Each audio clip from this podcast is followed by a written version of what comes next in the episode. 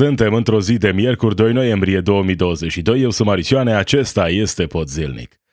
Teza de doctorat a ministrului Lucian Bode include erori de citare și unele fragmente plagiate, care reprezintă 2,90% din totalul lucrării.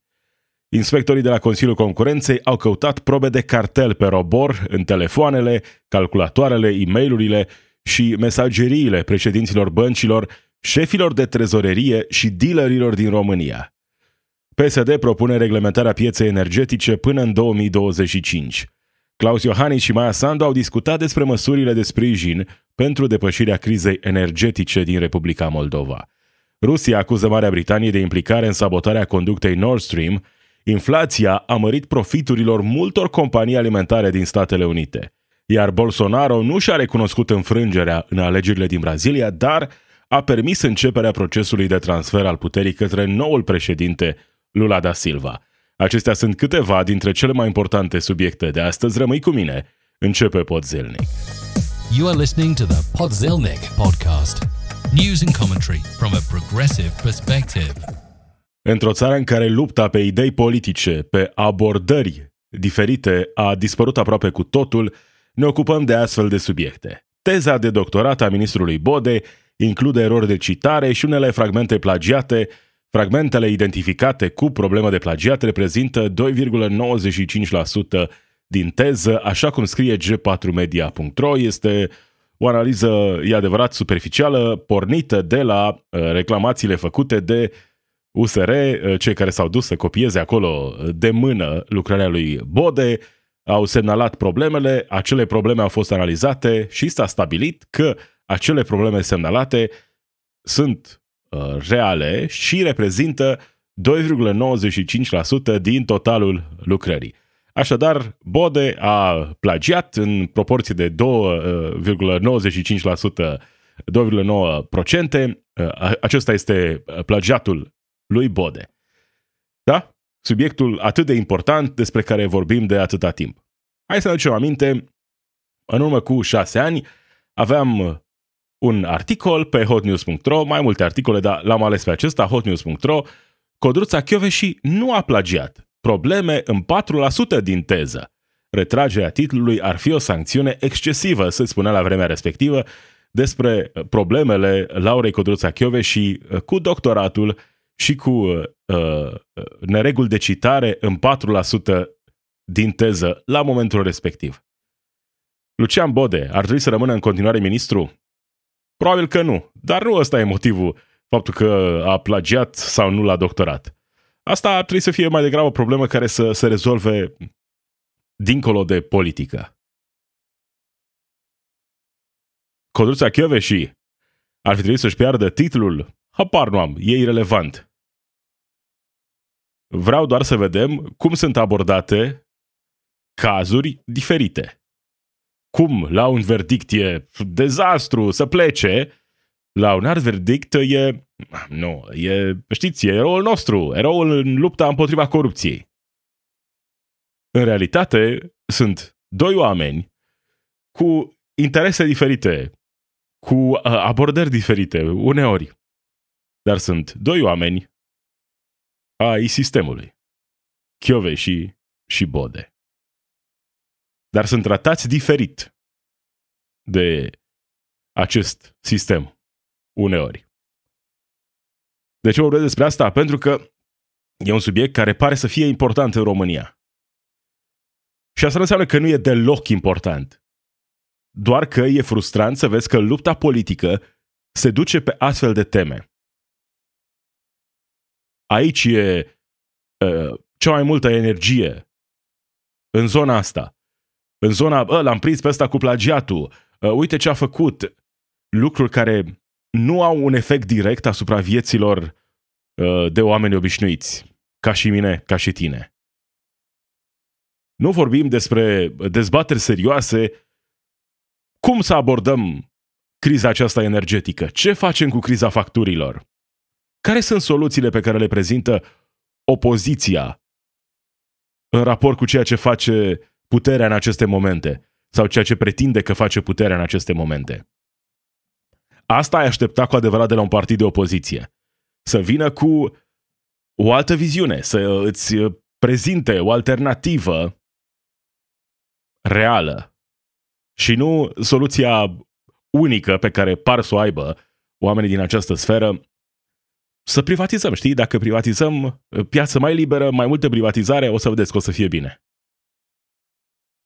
Și pentru că își dau seama că nu pot să pretindă în continuare, în acest moment, că asta este o soluție, se concentrează pe astfel de subiecte. Când în realitate sunt o grămadă de critici care ar trebui aduse actualei guvernări. Ce dezastru au făcut în zona energiei cu plafonările, ce profituri uriașe înregistrează acum companiile care furnizează energie electrică cu acele oferte de 4 lei pe kilowatt. E adevărat, cei mai mulți oameni nu văd asta pe factura finală. Cei mai mulți oameni nu văd asta pentru că e în vigoare plafonarea. Și atunci nu e isterie în societate din cauza acestui subiect. Dar acele companii înregistrează profituri uriașe. Iar în momentul în care cele care trebuie să-și prezinte datele în mod public vor prezenta acele date, vom vedea că au profituri de două, de trei ori mai mari decât în anii precedenți. Dar ne spun, nu, de fapt, războiul, inflația, pandemia, de fapt, de asta a trebuit să mărim prețurile. Știți, de fapt, e totul natural, sunt legile naturii. Nu e încercarea noastră de a obține profitul cu orice preț și de a profita de anumite probleme reale pentru a justifica majorări imorale de prețuri. Nu, nu ne-am înțeles între noi, uh, dealerii cu furnizorii. Nu, stați liniștiți, nu ne-am înțeles. De fapt, uh, așa funcționează piața asta liberă, știți? Dar noi vorbim în continuare despre plagiate, uh, despre bode, să plece bode, să plece toți. Și rămânem cu aceleași probleme dacă nu avem o opoziție care într-adevăr să vorbească despre aceste probleme. Să vină cu soluțiile lor, să spună, uite ce au propus ăștia, ce am face noi diferit. Numai că chiar și atunci când fac asta, ceea ce propun ei e departe de a rezolva vreo problemă adevărată.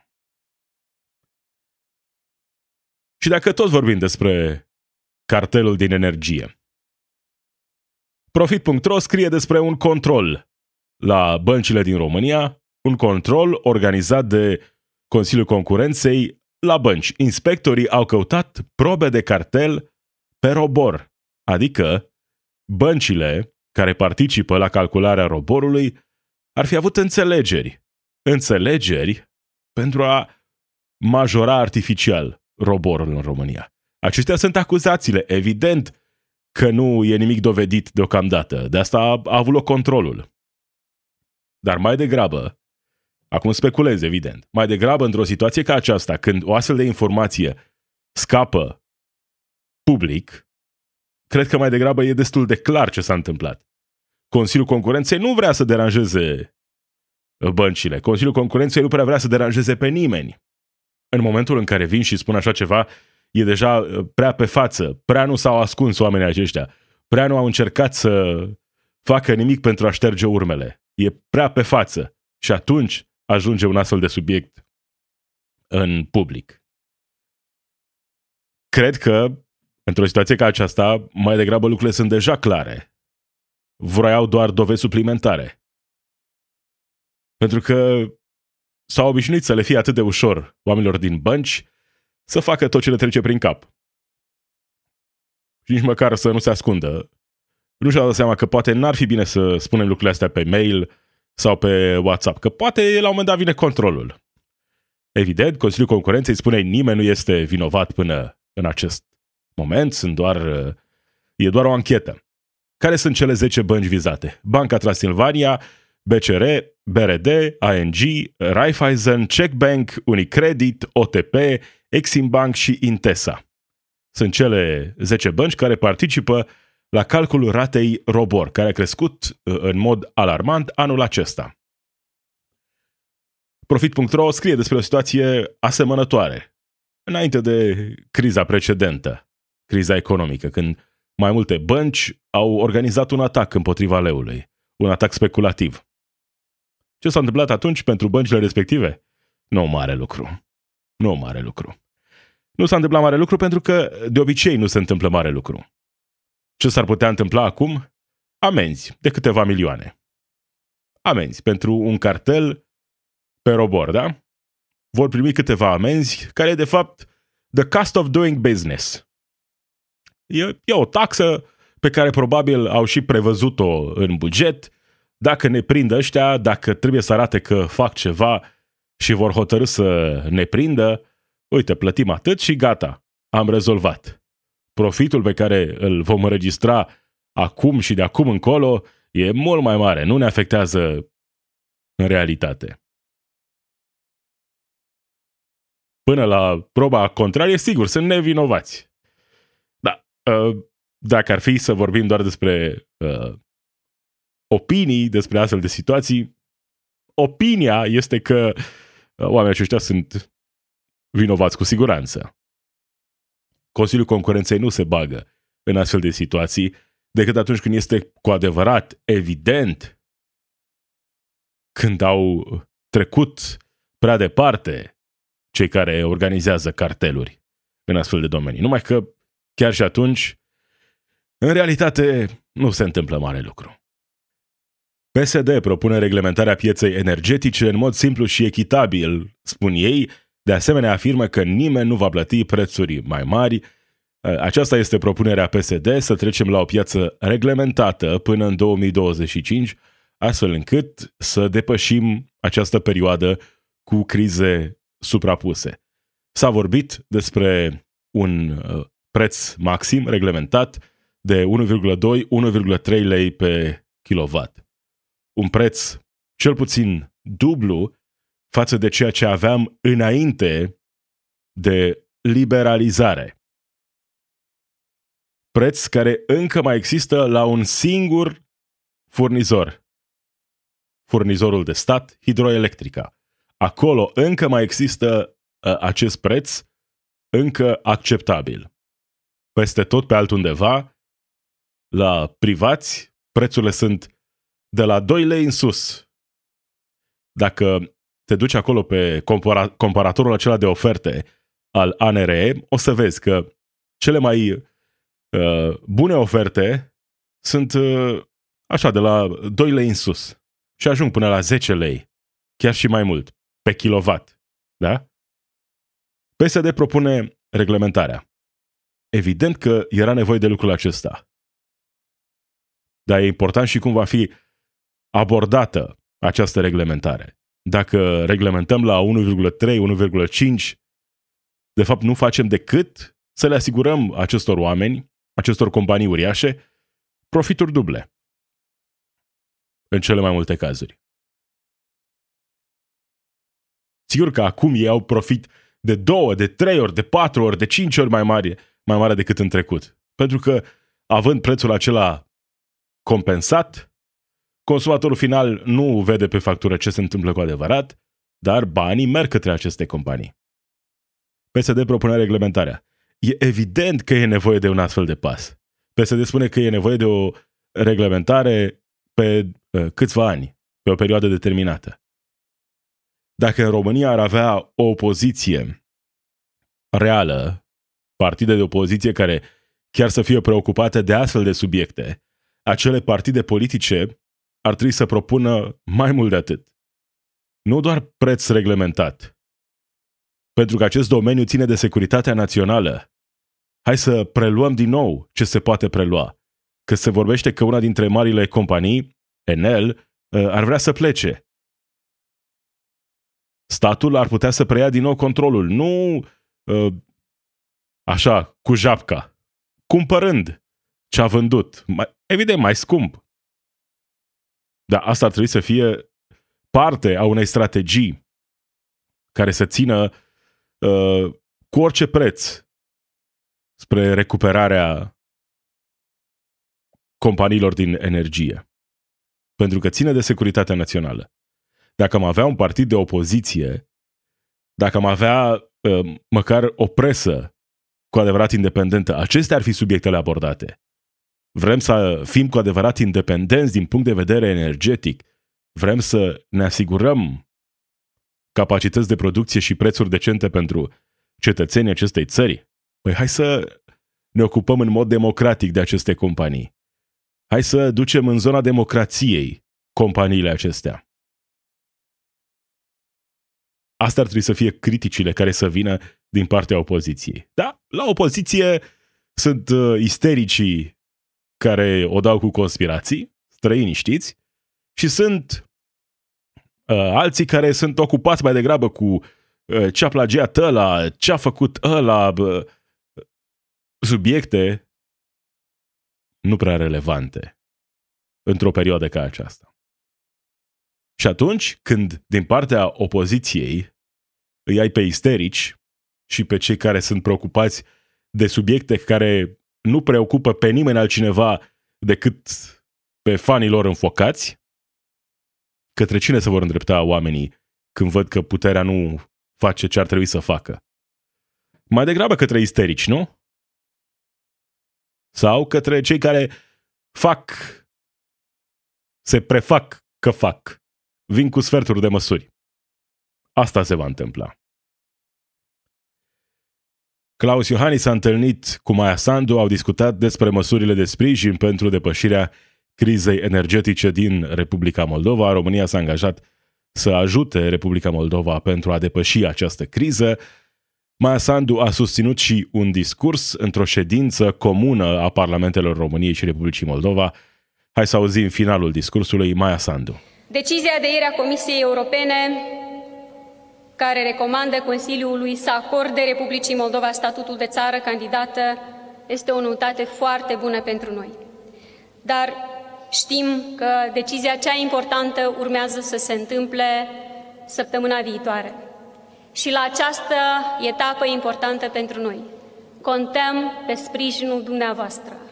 Vă rugăm să mergeți în instituțiile europene, să contactați colegii dumneavoastră din statele membre ale UE și să le spuneți că Republica Moldova împărtășește pe deplin valorile Uniunii Europene și merită să aibă această șansă să devină parte a marii familii europene.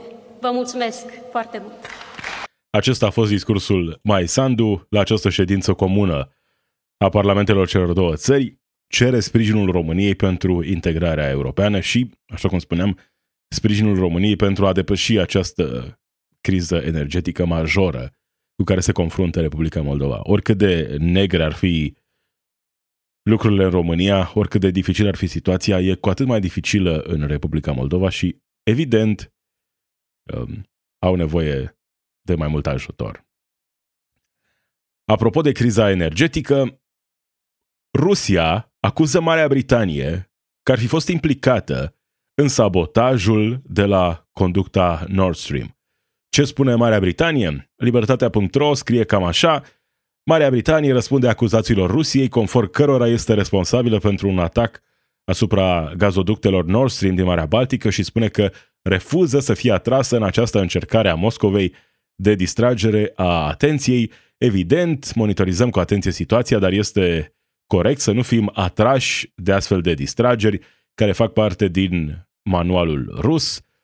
Iar din partea cealaltă, Ministerul Rus al Apărării a acuzat Marea Britanie că a ajutat Ucraina să planifice atacurile cu drone asupra orașului Sevastopol din Crimea, susținând că acestea au fost efectuate sub îndrumarea specialiștilor marinei britanice. De asemenea, spun că reprezentanții marinei britanice au fost implicați în exploziile de la gazoductele Nord Stream de luna trecută. Care este adevărul în această situație?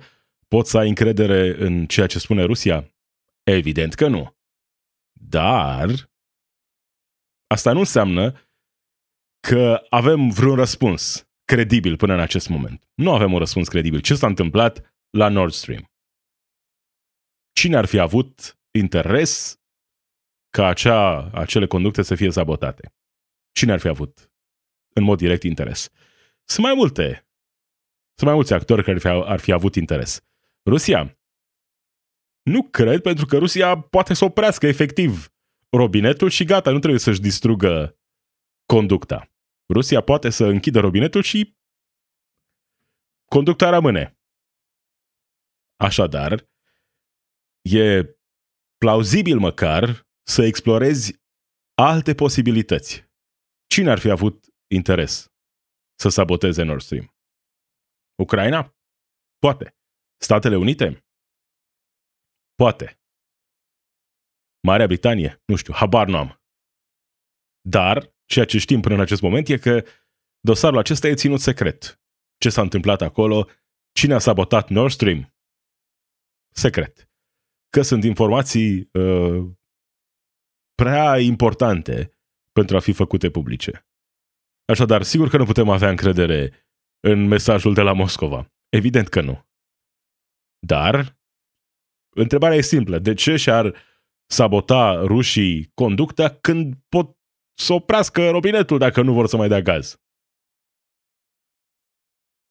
Deci cred că măcar urmând firul acesta logic, Rusia poate fi exclusă de aici. Celelalte crime odioase, sigur, sunt ale lor. Dar când vorbim despre această conductă, uh, lucrurile uh, par să ducă într-o altă, concluziile par să ducă într-o altă direcție. Când vom afla vreodată aceste concluzii? Poate când vom afla o grămadă de alte lucruri atât de importante. Uh, dosare ținute secrete zeci de ani. Probabil niciodată. În Statele Unite, scumpirile au mărit profiturile multor companii alimentare. În unele cazuri, ele au crescut prețurile dincolo de rata inflației. Asta se întâmplă în zona alimentară. Un critic citat de New York Times spune că marile companii și restaurantele au folosit inflația, pandemia și problemele lanțului de aprovizionare drept scuze pentru a-și exagera propriile costuri și apoi pentru a taxa consumatorii. Vai, dar ce surpriză! Nu pot să cred! Uh, companii uriașe au profitat de contextul acesta complicat și au majorat prețurile mai mult decât era nevoie? Evident, asta se întâmplă în Statele Unite, se întâmplă peste tot. Analize clare arată că în cele mai multe locuri din lume, inflația e cauzată în proporție de cel puțin 50% de lăcomia acestor companii.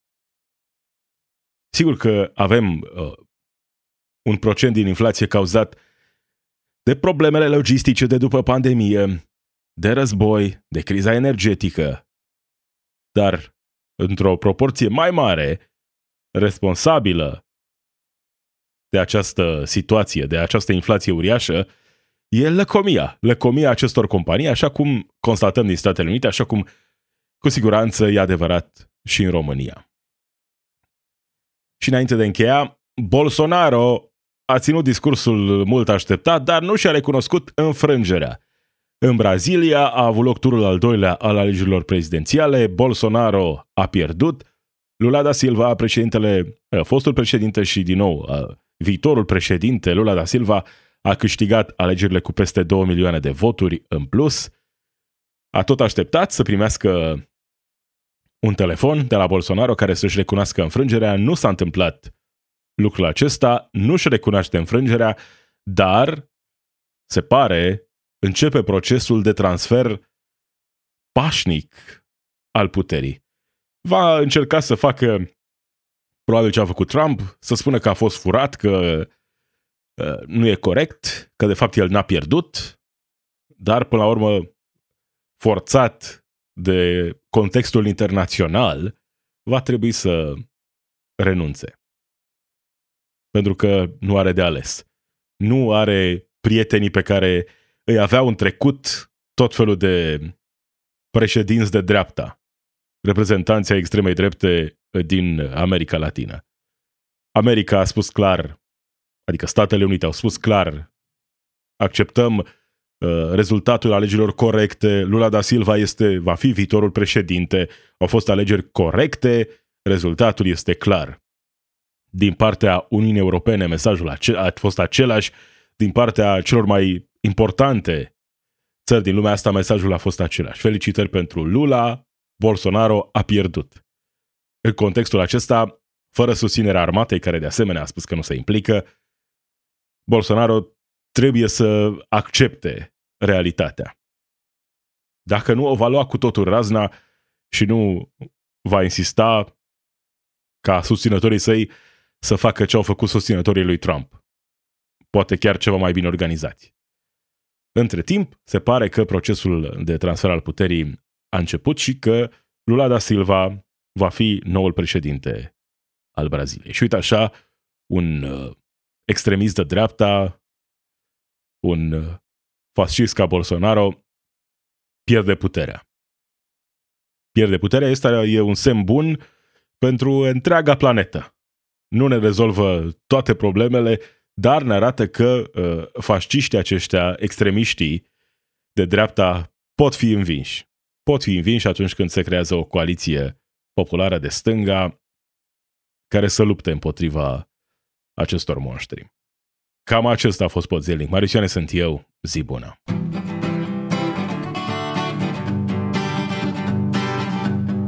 It's we who run the weapons plants and fight the wars they wage, and who work consumer hotlines from the inside of a cage. It's we who sweep the stock exchange where it's our lives they trade, but the black bloc makes us strong. Solidarity forever, solidarity forever, solidarity forever, for the black bloc makes us strong.